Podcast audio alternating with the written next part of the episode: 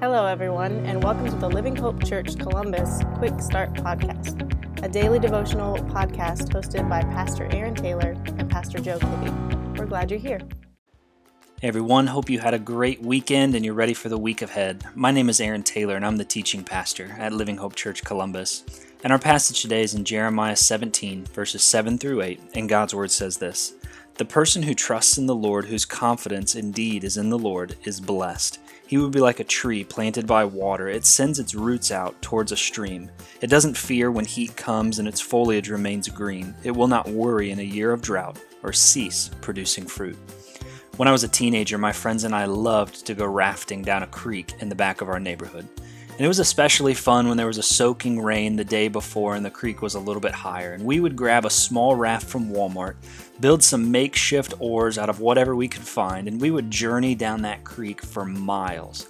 And I can vividly remember one area about half a mile down from my friend's house. It was a small area where the water was about up to our necks, and it was a great place to go swimming. We'd always stop there on our journey, and one thing that made this area so great was this large tree that grew off the side of the hill down towards the creek where we would go swinging from up high in that tree down into that creek, that deep water there below. That tree was huge and it was anchored so strangely to the side of that hill. It had this massive root system that you could see. And even though it was growing sideways, literally off this hill, that tree was strong, it was immovable, and it was thriving. And that's the picture that Jeremiah gives us here of someone who trusts in God. Jeremiah calls them a person who's like a tree planted by water. And since that tree is right by the water, it doesn't fear the drought and it doesn't fear heat because it's connected to the vital source where life is found. Jeremiah also gives us the contrast a couple verses earlier of a shrub. This shrub grows in a hot, parched desert and it barely exists and is barely getting by. So think about this for a moment today. Which one of those are you?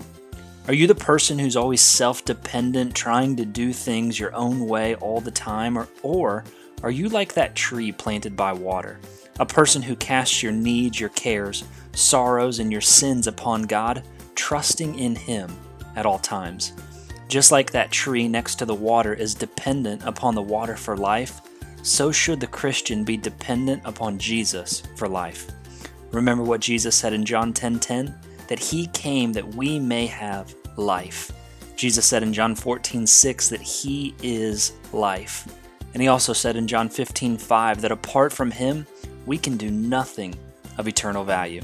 So here's the simple application for us today as we start the week. Take time each day to connect with Jesus through his word and through prayer. Because in him, in Jesus, is where life is found.